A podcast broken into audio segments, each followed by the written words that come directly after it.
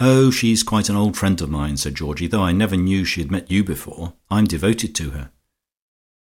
"Extremely proper. But now tell me this, and look straight in my face, so that I shall know if you're speaking the truth.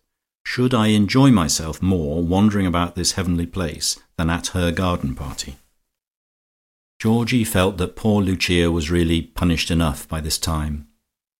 "You will give her a great deal of pleasure if you go," he began. "Ah, that's not fair. It's hitting below the belt to appeal to unselfish motives. I have come here simply to enjoy myself. Go on, eyes front." The candour and friendliness of that beautiful face gave Georgie an impulse of courage. Besides, though no doubt in fun, she had already suggested that it would be much nicer to wander about with him and dine together than spend the evening among the splendours of the Hall. "I've got a suggestion," he said. "Will you come and lunch with me first, and we'll stroll about, and then we can go to the garden party, and if you don't like it, I'll take you away again." "Done," she said. "Now don't you try to get out of it, because my husband is a witness. Georgie, give me a cigarette." In a moment Riseholme Georgie had his cigarette case open. "Do take one of mine," he said. "I'm Georgie too."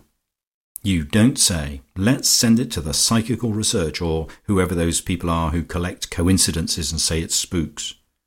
And a match, please, one of you Georges. Oh, how I should like never to see the inside of an opera house again. Why mayn't I grow on the walls of a garden like this? Or better still, why shouldn't I have a house and a garden of my own here? and sing on the village green and ask for halfpennies. Tell me what happens here. I've always lived in town since the time a hook-nosed Hebrew rather like Lady Ambermere took me out of the gutter."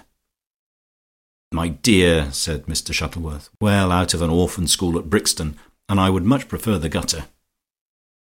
That's all about my early life just now, because I am keeping it for my memoirs, which I shall write when my voice becomes a little more like a steam whistle. But don't tell Lady Ambermere, for she would have a fit. But say you happen to know that I belong to the Surrey Bracelys. So I do. Brixton is on the Surrey side. Oh, my dear, look at the sun. It's behaving like the best sort of cloud. Hai la zona." "I heard you do that last May," said George.